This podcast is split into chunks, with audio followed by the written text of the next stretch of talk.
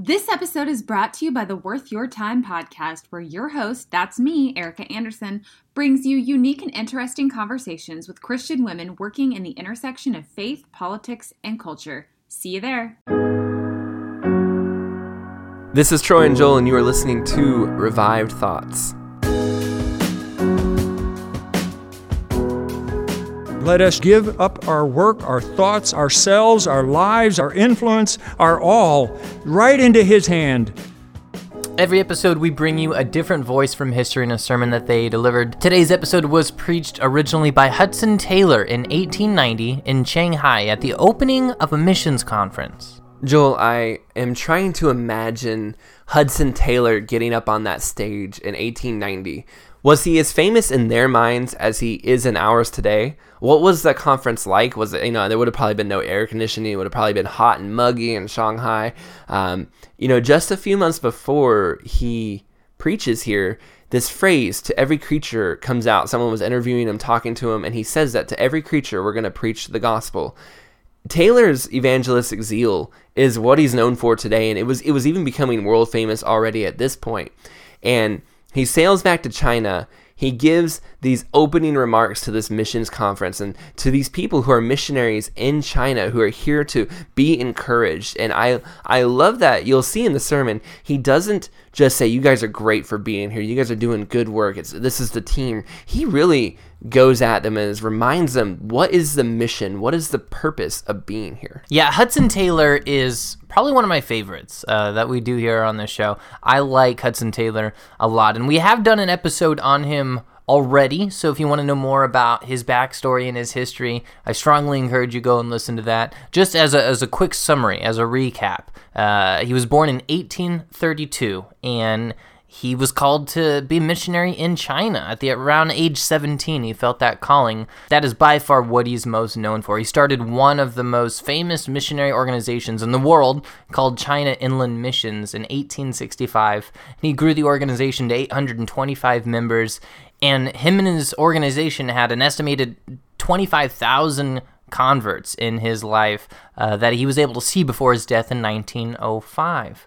He lost multiple children and wives while living in China, but their legacy still lives on in China today as missionaries. They're on the fifth generation of Hudson Taylor descendants now that still do missions work in China. So again, I'm just scratching the surface as, as a recap, but we're looking at the late eighteen hundreds, a big missions movement in China during that time, and uh, our initial episode on Taylor goes into his calling and kind of some near-death experiences that got him there that is pretty interesting to listen to, but today we're going to spin the history section talking a lot about his his physical journey on the boat getting to China and a lot of his motivation leading up to this conference that he's preaching this sermon at. He originally went to China for ten years, eighteen fifteen to eighteen sixty, and when he returned to England, it was due to bad health. He wasn't feeling well. Uh, they thought, okay, you need to go back to England and rest for a while. I can't imagine, by the way, a few months long journey on a boat was great for one's health, so I, I, it must have been pretty bad if they thought you need to go all the way back to England to get feeling better.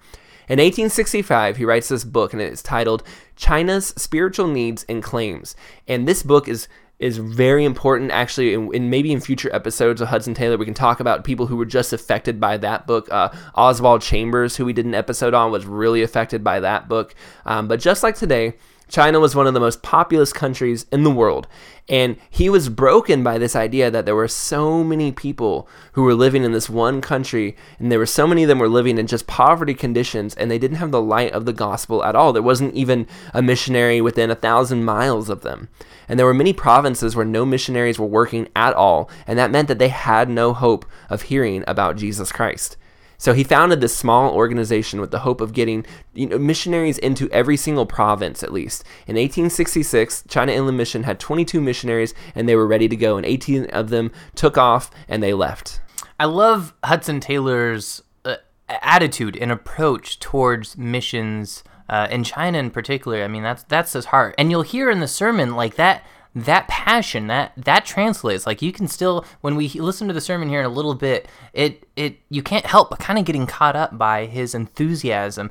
There's a line in the sermon where he talks about, and I'm not quoting it directly, but he talks about how being alive in that day, in that era, where steam power and the telegram are all coming together to enable the spread of the gospel like it's never had happened before. And so the fact that he's able to get on ships and and go to China and for that travel to become more practical and more easily accessed was something that Taylor was crazy about. He loved the idea that you could more easily get to China, but that doesn't mean that it was completely smooth sailing. And in fact, there was the, this the second time that he's bringing his initial missionary organization to China, they get caught in a huge storm. It's actually two different typhoons that hit his boat as they're trying to come into China in that area, and they get caught in the storm for twelve days straight.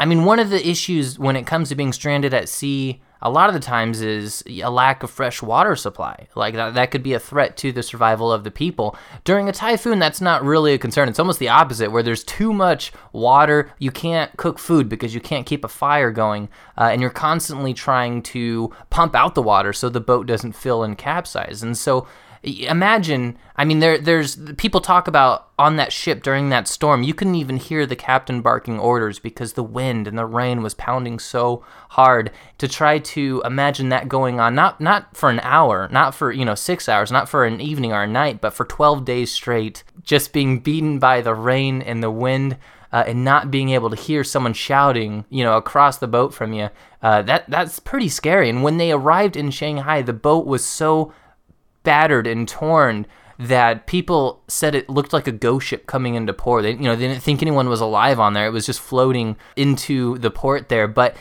everyone on board survived, which is a miracle. There was another boat that was on the same route behind them coming in that got caught in the same storm. And out of the twenty-two sailors on that boat, only six of them survived. So most of their crew died in that storm. But on Hudson Taylor's boat, the entire missions organization that was traveling with him was preserved, uh, and not a single one was lost. So it gets even weirder. The whole city of Shanghai, like, kind of comes out, looks at the boat. They're like, "What's going on? There's this ghost ship." You know, I'm sure they were getting hit with rain and wind, and they knew there was a bad storm. They see this just beat up looking boat come in. It looks terrible, and people are kind of coming out to look at it. It's such a unique looking thing, and they find out the boat is just filled with missionaries. And these missionaries were doing everything different than what the rest of the Westerners and, and missionaries and people who came into China were doing.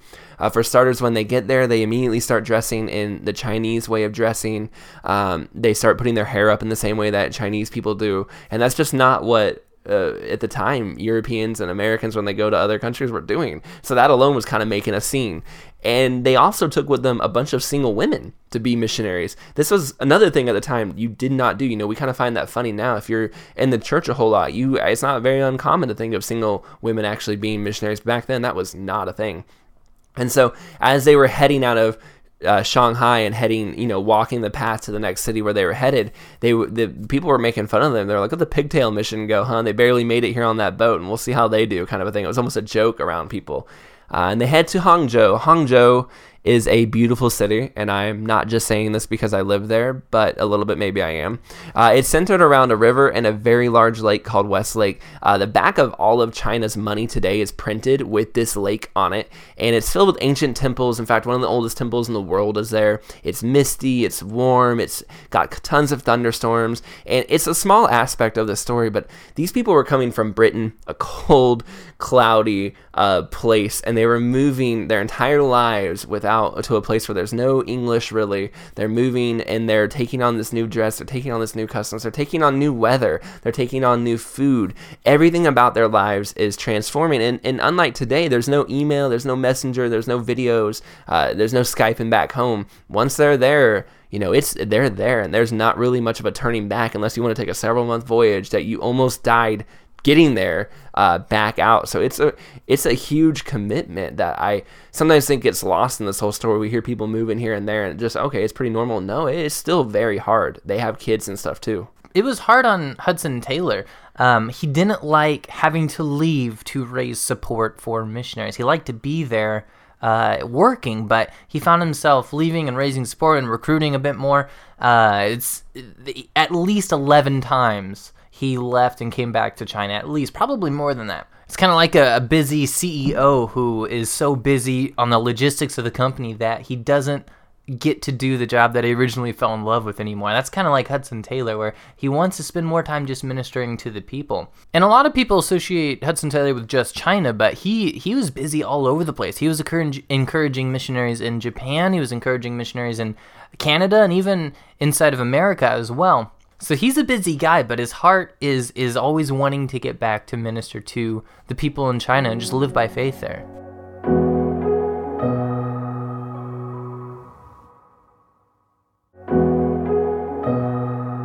In eighteen ninety, by the time he got to this missionary conference, his name must have been pretty famous, I think, among the people. Uh, how many of the missionaries that were actually there were there because of the China Inland Mission or had been touched by this man in his thirty years of work, adopting the customs and, and reaching out and constantly raising support? In this sermon, he talks about Jesus' compassion on the multitude and how Jesus took food and fed the four thousand.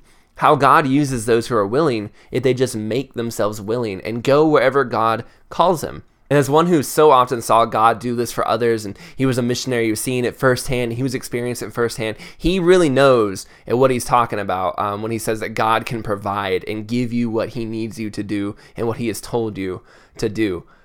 You know, back on that boat, when the China Inland Mission was up against the waves, they, they wrote a hymn to remember this experience. People who just had no idea whether they were going to be successful, change the world, or do anything. They honestly could have drowned in the waves for all they knew. Uh, but they wrote this hymn, and I, I don't know the music. I'm not going to sing it, but I, I do want to read it because it really impacted me. People who had, they changed the world. All of these people become famous and very important. But at this moment, they're on their way there. There's almost the entire China Inland Mission. If it went down in this boat, that would be the end. And they don't know whether they will make a difference, whether anybody will hear the cause of Christ, but they write this hymn anyway. And looking back, I think it's so profound. It says this: "Over the dark blue sea, over the trackless flood, a little band is gone in the service of their God. The lonely waste of waters they traverse to proclaim in the distant land of China, Emmanuel's saving name. They have heard from the far-off east the voice of their brother's blood. A million a month in China are dying without God."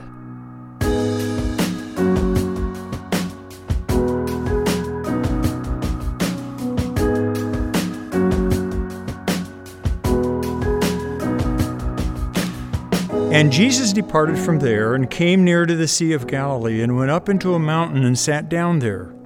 And great multitudes came to him, having with them those that were lame, blind, dumb, maimed, and many others, and cast them down at Jesus' feet.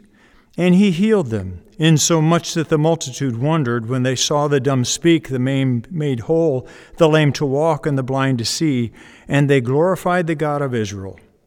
Then Jesus called his disciples and said, "I have compassion on the multitude because they have continued with me now for three days and have nothing to eat, and I will not send them away fasting, or they will faint on the way." And his disciples said to him, "Where would we get so much bread in the wilderness as to feed so great a multitude?" And Jesus said to them, "How many loaves do you have?" And they said, "Seven, and a few little fishes." And he commanded the multitude to sit down on the ground, and he took the seven loaves and the fishes and gave thanks and broke them and gave to his disciples, and the disciples to the multitude. And they did all eat and were filled. And they took up the broken meat that was left, seven baskets full. And those who ate were four thousand men, not including women and children.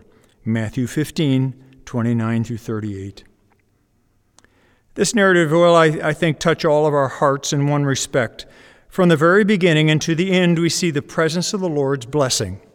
The thirty-second verse, which speaks of the feeding of the multitude, brings before us Jesus. Jesus called to his disciples. Jesus opened their hearts to the sympathy and compassion of his heart. "I have compassion on the multitude. I will not send them away fasting, so they won't faint on the way." Well, this is just what we all need. We want our dear Master to draw us near to himself, to open his own heart to us, and let us see the depths of his compassion and the strength of his determination to feed the multitude. And oh, won't we be as his disciples were, utterly at his disposal? Will we not feel as they felt? Our Lord had compassion on the multitude and wishes them to be fed. Then they must be fed, and one question only may arise: how will it be done? Our blessed Lord had fed a multitude previously, a larger multitude, probably five thousand men, not including women and children. The disciples knew, no doubt, the condition of this multitude. They knew how long that they had been with our Lord. They knew their great need, but they had not learned the lesson which they should surely have learned from the previous miracle.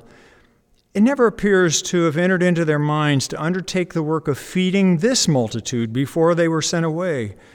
And when our blessed Lord reveals to them his own thought and feeling about the matter, the question's raised, as though they had never seen the previous miracle, where should we find so much bread in the wilderness as to feed such a great multitude? You know, it seems very amazing that they should not have remembered the feeding of the five thousand and should not have seen the whole thing at once. But how similar to the disciples are we? How frequently God has helped us in some time of special trial or special difficulty, and, and we rejoiced in his help, yet perhaps the very next time the Lord has brought us into the same circumstances, our faith has been so wavering and weak, and our expectations so low. We've had but a very poor sort of hope, perhaps, when we should have had strong confidence in him. But is it not very blessed to see that our gracious Lord did not scold these disciples? He didn't. He didn't say, really, you are of no use to me. There's no reason for me to use you. You don't learn the lessons you should learn. I'll work this miracle independent of you. No, he deals so gently, so graciously, so loving with them. He leads them along and uses them again and yet again in his blessed service. You know, this same Jesus is with us now and with the task before us of carrying the gospel to the lost multitudes of this land.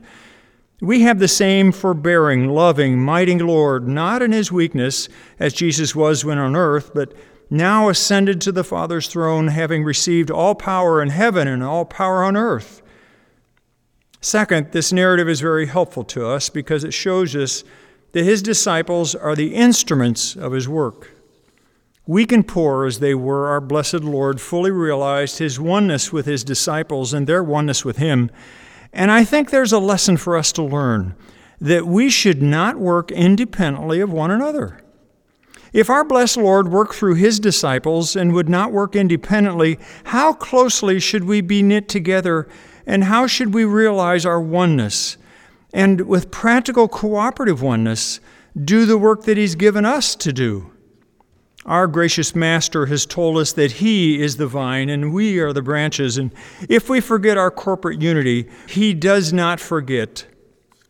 He remembers his oneness with us and never ignores his people. He does not work independently of them, but through them. He called his disciples to him and opened his heart to them. He told them his desire and purpose, and he looked to them to carry out that desire. Those disciples were very weak in the faith. They had not yet received the outpouring of the Spirit and the abundance with which they were blessed at Pentecost. But they had one thing in their favor. They were near to Jesus, and they heard what he had to say, and however conscious they may have been of the difficulty of the situation, they were prepared to do what they were told. Oh, dear friends, are we living habitually in such nearness to the Lord Jesus that the gentlest intimation of his wish comes to us with the force of a command? And with the consciousness that some way or another it's possible to obey and that we will be carried through in any service to which he calls us? Well, third, we brought before us the multitude. I'm so glad it was a great multitude and that the disciples evidently thought that it was impossible to feed them. All of their previous experience of the Lord's goodness had not built in them this faith, that it was possible to supply the requirements of all these people and to even do it all at once. Where should we have so much bread in the wilderness, they say, so as to feed so great a multitude, so much? Are, are we too apt to be mathematical and logical in our thoughts? We want so much to do so much. They forgot with whom they had to do. In the presence of the Lord, it was no matter how much there was. The widow at Sarepta may have said, "How much flour will I need if I am to support Elijah for many days?" Well, there wasn't any question of how much she had. It was better for her to have only a handful of meal and a little oil in the pot than to have a dozen barrels of meal.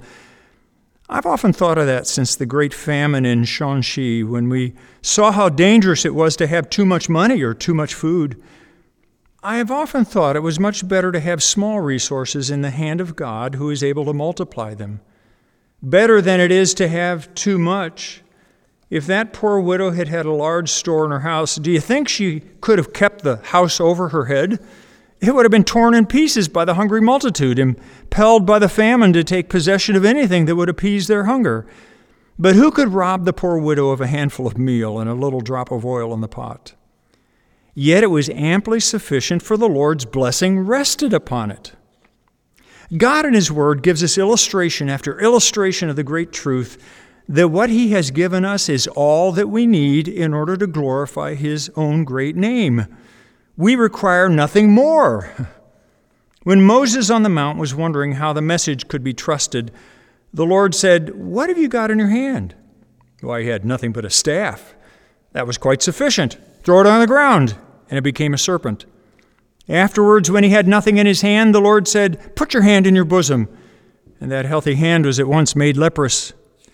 The Lord does not require anything outside of that which He's given to His people to accomplish His present purposes, whatever they may be.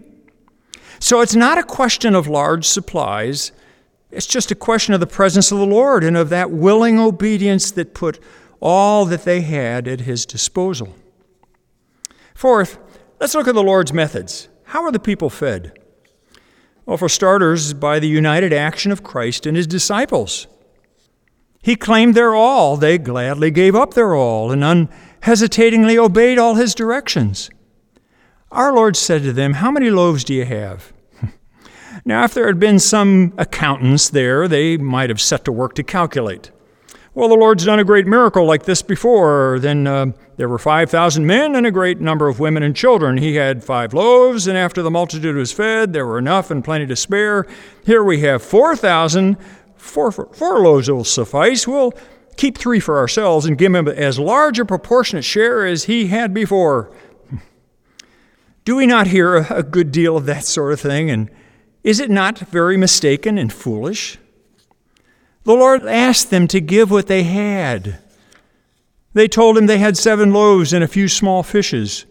And He asked them to bring, and He took possession of all seven loaves and all the fishes. It's not a question whether four loaves might not suffice or one loaf might not suffice. It was just the act of an entire consecration. Now, for our conference, we need to be in this position of entire consecration, utterly, absolutely at the disposal of our Lord. We do not need a larger number than He has brought together. We do not need greater ability. We do not need wider experience in order to have full blessing. But we do need to be near to our Lord, very near to Him, to have Him reigning in our hearts. We need to know that we are in consecration to Him and show ourselves in consecration to Him in all that we have and all that we are, in unreserved consecration given up to Him.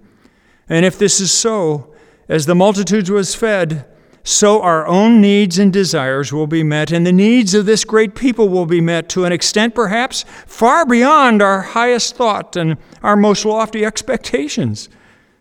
Oh, let's be every day seeking to be all for Jesus, and being all for Jesus, we will be all for one another and all drawn together. Let us just give up our work, our thoughts, our plans, ourselves, our lives, our loved ones, our influence, our all, right into His hand. And then when we've given all over to Him, there will be nothing left for us to be troubled about or to make trouble about. When all is in His hand, all will be safe, all will be wisely dealt with, all will be done and well done. When the eye sees only one thing, when the heart is true to Christ, then and then alone the whole body will be full of light. And the whole body is full of light, having no dark part. Then the whole of the question that come before us, the whole of our circumstances and relationships and surroundings will be full of light too, as when the bright shining of a lamp grow, glows through us.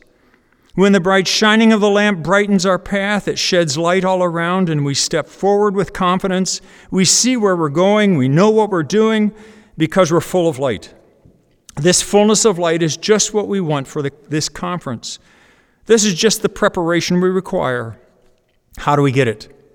Simply by unreserved surrender, taking our Lord as King and putting ourselves and all we have and all we are into His hands. If He takes some plan very different from what is in my mind, what does it matter? We're here to see China blessed, not our own plans carried out. What does it matter which brother or sister the Lord honors in His service? What if only Christ is glorified but China is saved? When our hearts are true to Him, everything becomes simple, and there's no danger of difficulty from personal matters coming in and blinding our eyes. Oh, let us by His grace be brought so low before Him and yet be so lifted up by Him above circumstances and surroundings that the heart is just singing with joy all the time, Jesus, Jesus, Jesus, listening for the Master's voice, wanting to know His will, asking, what would Jesus do in this matter? What would be His pleasure in this enterprise? What would be His joy in this undertaking? And then all our hearts will gladly go after Him. As our brother stated, we do love Him and we do serve Him and we mean to love Him more and serve Him better every day of our lives. You know, I'm sure that our Lord has brought us together for grand blessing. I expect a great outcome from this conference, and I expect it, and you expect it too. We've asked it of the Lord in faith, and we know that the one who has compassion upon the earth, on the multitude who followed Him for three days, is not going to leave us hungering and thirsting in the dark, who at His own command and for His own sake have left things most dear to us and have come to spend our lives in this land, and who give all our dearest ones into His charge, whether taken, as in the case of the dear babe, just taken home to sleep in Jesus, or spared to love and serve Him when our own service is past, if our Master will tarry and delay His coming. But let us further consider the methods of the Lord Jesus in the feeding of this multitude. You know, it's delightful to realize that we have in Christ the wisdom of God as well as the power of God. And you can see here the way in which He accomplished every purpose was the wisest way. His methods were perfect methods. Being the servant of our Father, He was guided in all things by His Holy Spirit. He fully followed the one who sent Him. Well, second, in the next place, our Lord did not act unsystematically. He used both method and order.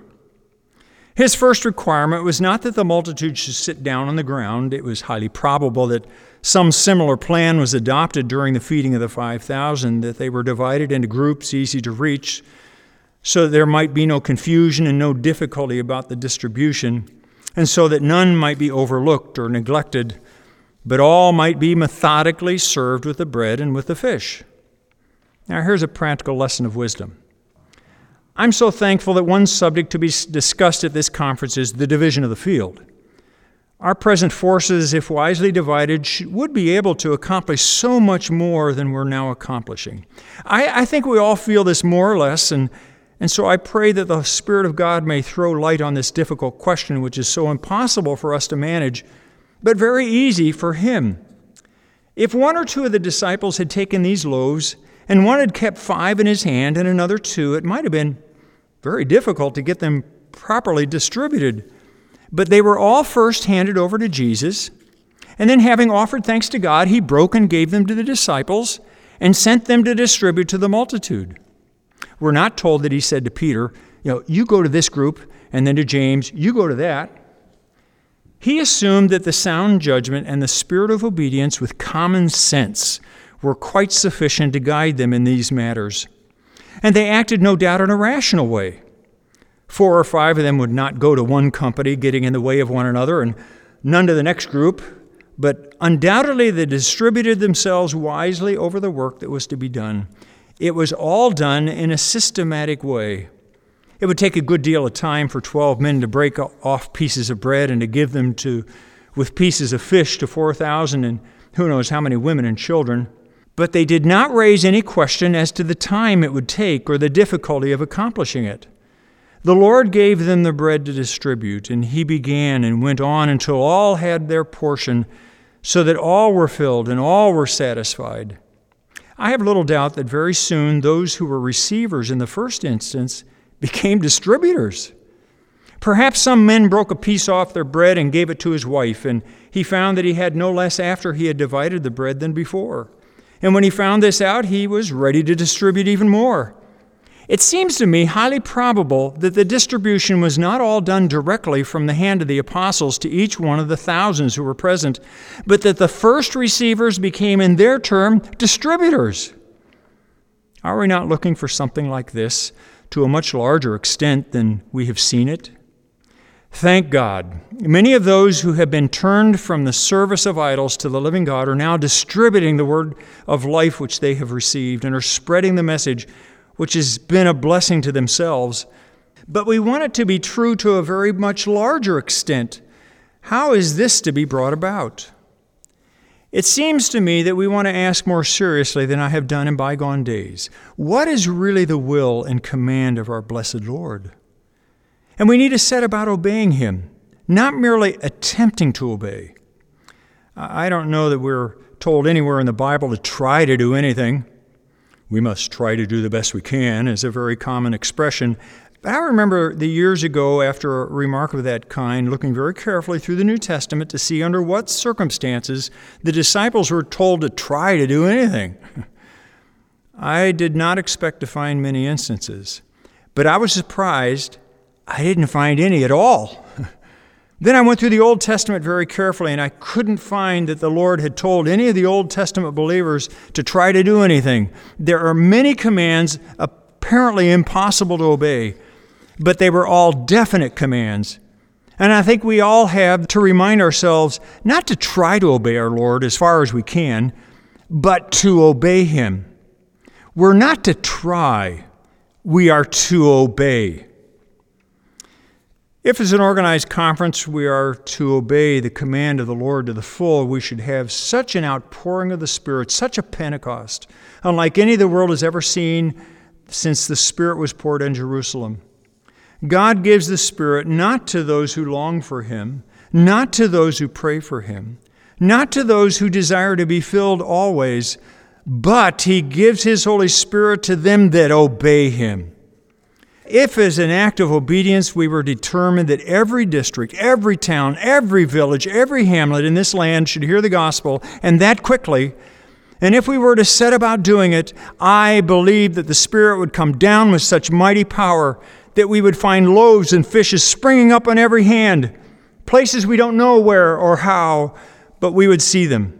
We should find the fire spreading from missionary to flock, and the native Christians all on fire, setting their neighbors on fire, and our native fellow workers, and the, the entire church of God would be blessed and moving. God gives the Holy Spirit to them that obey him. Let's look to it, that we see really what the Lord's commands are to us now, in this day of our opportunity, in this day of the remarkable openness of the country, in this day when there are so many tools, when God's put steam and telegraph at the command of his people for the quick carrying of his purposes. As to wealth, there's no end to his resources. Poverty in his hands is the greatest possible wealth. A handful of meal blessed by the Lord is quite sufficient to accomplish any purpose the Lord chooses to accomplish by it. It's not the question of resources at all to those who are following the Master, doing just what he has for them to do. To return back to our point, the miracle was done systematically. The disciples were not told to act in any erratic or fanatical way, but the common sense God had given them was to be used. Our Savior himself organized their arrangements and gave them work to do in a way in which it was possible speedily and satisfactorily to accomplish it. He took their all, and it was quite sufficient. And not only were the multitudes fed, but the disciples themselves were encouraged. When all had been satisfied, they gathered up seven baskets full of the fragments that remained. We cannot set ourselves to do the Lord's work at his command and in his way without reaping a rich blessing for ourselves. I'm speaking to missionary brethren who are accustomed to preach the word of truth, and to sisters who are accustomed to read that word and to speak to the women in their homes and elsewhere. And do we not all know and feel that it is we who get the richest blessing? If those to whom we minister the word of life get a tenth part of the sweetness and preciousness that we ourselves get in the ministering it, they will be well fed, and we will be well satisfied. It is in giving that we receive. It's in holding back that we lose. The disciples themselves were enriched. And if we claim from the church at home seven loaves of the Lord Jesus Christ, not three or four or five, and if we give to the Lord Jesus all our seven loaves, oh, how we will be enriched, while he multiplies and magnifies and blesses far beyond our highest thought. Well, in conclusion, the Great Commission which our Master has given to us is expressed in several different ways. Our brother read to us the commission is given in the Gospels of Matthew and Luke. The different wordings in which our Savior gave his commission on the various occasions are all to be considered, and the plans of service that he leads us to adopt are to be diverse in their methods and kinds and very inclusive to many. I don't know of any kind of missionary work in China, and I've never heard of any, on which the Lord's blessing has not rested and cannot rest, and in which we may not hope to see great increase. But beyond all this, within the last few months, there has come home to my own heart with a power I've never realized before, the commission as expressed in the Gospel of Mark, to preach the gospel to every creature, to the whole creation. Well, I don't think our present methods of work want to be materially modified, and certainly none of them should be weakened or abandoned. They should be strengthened. But it does seem to me that we want to take this additional command of rapid evangelization to our hearts, for I think it additional, and say, what did the Lord mean? Nay, what does the Lord mean today by saying in his holy word, preach the gospel to every creature? I confine my thoughts to this one empire at the present time, but I'm quite sure that we cannot obey the command of God with regard to China and any other country be left unblessed. For the field is the whole world, and the heart of God is so large that no part of the world is outside of his thought or outside his purpose. As the body of Christ is one, we cannot have any member or any limb of that body, if it may use that expression, in healthy, active exercise without improving the health and increasing the vigor of the whole body. And if we can, in an increased measure of intelligent obedience, carry the evangelization of China forward rapidly, the church cannot reach the villages and hamlets of China and leave those of India or the masses of Africa where they are. However, confining our attention to today to China, the, the thought has been very much on my heart. Can nothing be done to present the gospel speedily to this nation? I do not think that there are so many people in China as many do. I, I've carefully read the diaries of many missionaries in every province of China for many years past. And I think the number that's frequently given is as the population of China is exaggerated. But let the estimate be what it may. If it were twice as many as people think, the command remains the same. Our privilege and duty is to obey the command and to see that the gospel reaches every family. If there were two hundred fifty million in China, and I think no one will estimate a lower figure than that, there will not be more than fifty million families. And if I had one thousand evangelists and coal porters reaching fifty families a day in one thousand days or less than three years, an offer of the written gospel or the verbal message might be given to all. That is, within three years after the number of workers were in the field and fit to undertake the work. If the population were double, it would only take twice as long if the same agency were at work. It's not at all a difficult thing to reach one hundred fifty adults or fifty families in the course of a day. I would commend to you your prayerful consideration the question whether there ought to not go out forth from this conference a united appeal to the Christian church to undertake the work of rapidly preaching the gospel over this land. I don't say that going to a village and preaching the gospel there for three or four days is all that's needed, but it's something that's needed. It's a beginning. Suppose the Apostle Paul had said, my work's quite useless. I can't stay very long in any place I'm, I go to. I, I'm driven away before I have time to form a church. I'll give it up. the glorious work that God did by him would not have been done. He went as the Lord led him, and the Lord prevented him from making the error of staying too long in one place by de- driving him away. He scattered seeds of truth, and after he went away, men talked about these things and thought about them, and the thoughts slowly permeated through the minds of many. Beside those who were led at once to receive the truth, and who perhaps as Jewish proselytes or Jews were acquainted with the Old Testament, the Gentiles had new thoughts brought into their minds. Many important truths were talked over and thought over, and the truth was working when the worker was gone. And he who sent him to preach the gospel in this town or that city and then allowed them to be driven away sent other workers to follow it up. Paul was not the only worker for God or the only arrow in his quiver. When Paul had planted and passed on, the Lord found an Apollos to water, and he gave him the increase. I do trust that we will not separate without a strong appeal to the churches. I believe the appeal that went forth to the churches from the conference thirteen years ago did incalculable good and has been greatly blessed. But the churches now are in a very different state than they were thirteen years ago. There was never such a preparation of evangelists as there is now in the church.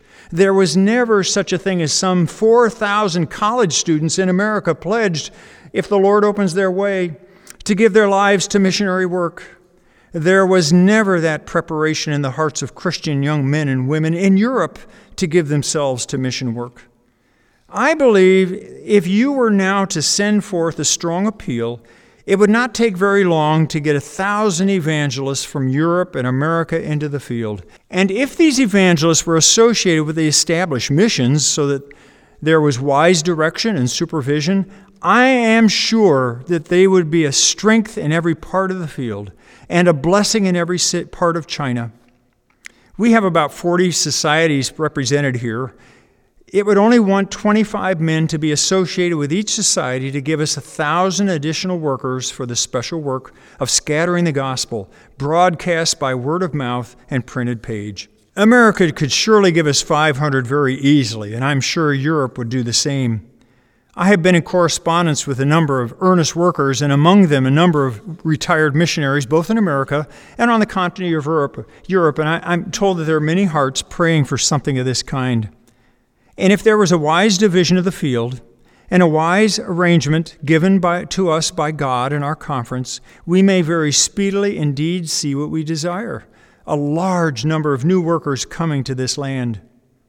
A missionary formerly connected with the Basel Missionary Society wrote me from Germany after reading a paper written by me asking for prayer that a thousand evangelists might be speedily sent to China, and he said, "We must have one hundred of them from Germany." Well, I'm quite sure from my visit to Scandinavia that one hundred would be within the number of earnest men who might be expected from there within a very short time. Would it be a very hard thing to expect three hundred workers from Great Britain and Ireland, leaving out the rest of the continent? Cannot the Church of England, which has thirty-five thousand ordained clergy, find one hundred lay workers who could come out to labor here? Would not the Presbyterian Friends of England, Scotland, and Ireland verily easily find another hundred? I asked this question not two months ago at a workers' meeting in Glasgow, and the reply was, well, we could send one hundred from Glasgow alone. Well, I believe they could, and that without very much difficulty. And what about the great Methodist bodies? Would a hundred workers be a very unreasonable contingent for them to give to us, with their thousands of lay preachers besides all their ministers? As for five hundred from America, it seems so ridiculously small compared with the greatness of that country, its missionary zeal and capacity, that it seems almost absurd to propose so small a contingent. I do most earnestly commend this thought to you for your prayerful consideration. Wiser men may have wiser suggestions to make, but in whatever way we do the thing, let us do it. The Lord Jesus Christ has been for sixty generations looking down on this land, and from the very earliest post-apostolic times, there's never been in the church that zeal and enterprise which had attempted the full evangelization of its own generation. I think we'll all agree with Doctor Pearson that the command of Christ really implies that each generation will evangelize its own generation, just as the multitude that we have had our attention turned to in the narrative had an immediate supply of an immediate need. It would have been of no use to say to them, well, after two or three days, you're going to be fed. They were hungry, and they would faint by the way. So today, the multitudes are perishing, and while we're waiting, they're dying without the gospel.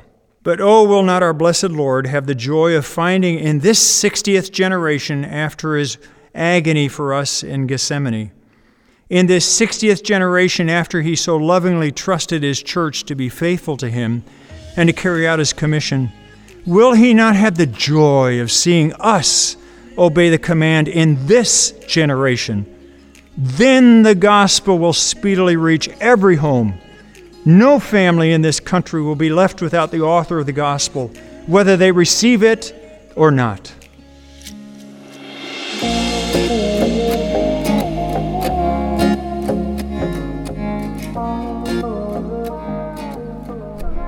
The thing I love most about Hudson Taylor is just his live by faith approach. When I was back in Bible college, that, this is two thousand eleven, you know, introduction to missions class, I remember reading a biography on Hudson Taylor, and it, it stuck with me. It's something that I still remember to this day, is just that that mindset of fully relying on God for your needs. Uh, it's something that you don't you don't see a whole lot in today's day and age. And I think of George Mueller. He's another one that, that kind of has that approach of uh, that, that just they, they make an impact, because it's not easy. It's not easy to have faith in God to provide everything, all of your food, all of your supplies, all of all of your clothing. And this sermon, I love how he, he reflects on these people that have seen what Jesus has done. They've seen these miracles that Jesus has done in the past.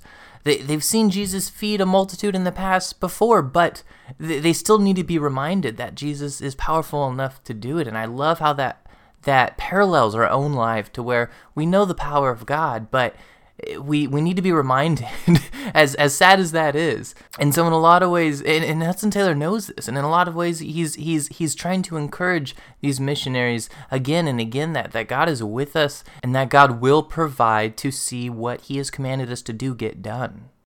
Hudson Taylor, I mean, we do a lot of great speakers, a lot of great sermons, but there, there's something about him that I just, I feel like every time I engage with his work, I learn something new from it.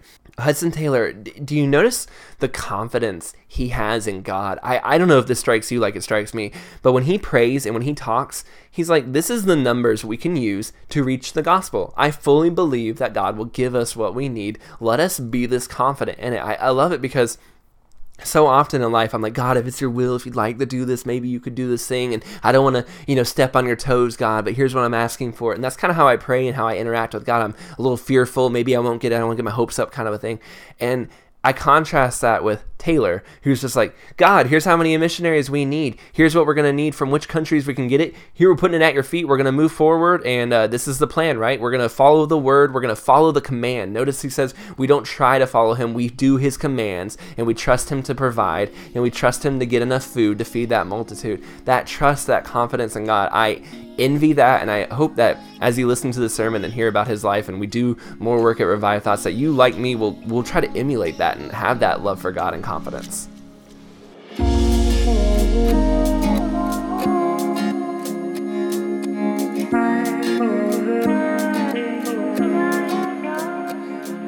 Thank you for listening to this episode of Revived Thoughts. Today's episode was narrated by Doctor Mike Dodds.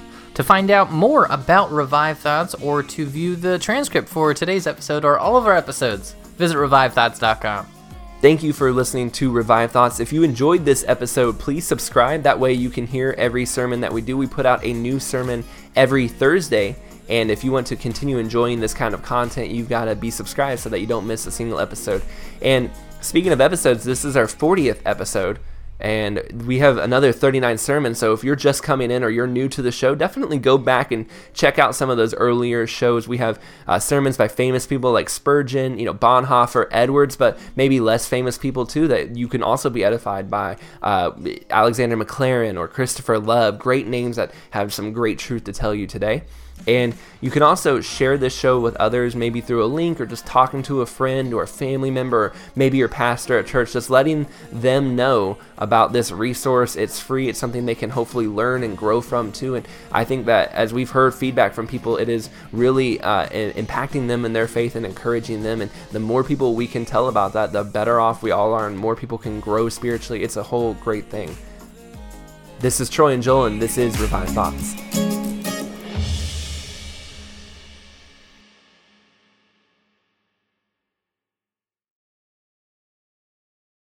This episode is brought to you by the Worth Your Time podcast, where you'll hear from Christian female entrepreneurs, politicians, ministry leaders, authors, athletes, C E Os, and more. I'm Erica Anderson, mom of two, writer, and host and creator of Worth Your Time. I created this podcast because I wanted to hear from more women like me who were interested in the intersection of faith, politics, and culture. How do we navigate the choppy waters of partisan politics? How do we engage with culture honorably as Christian professionals?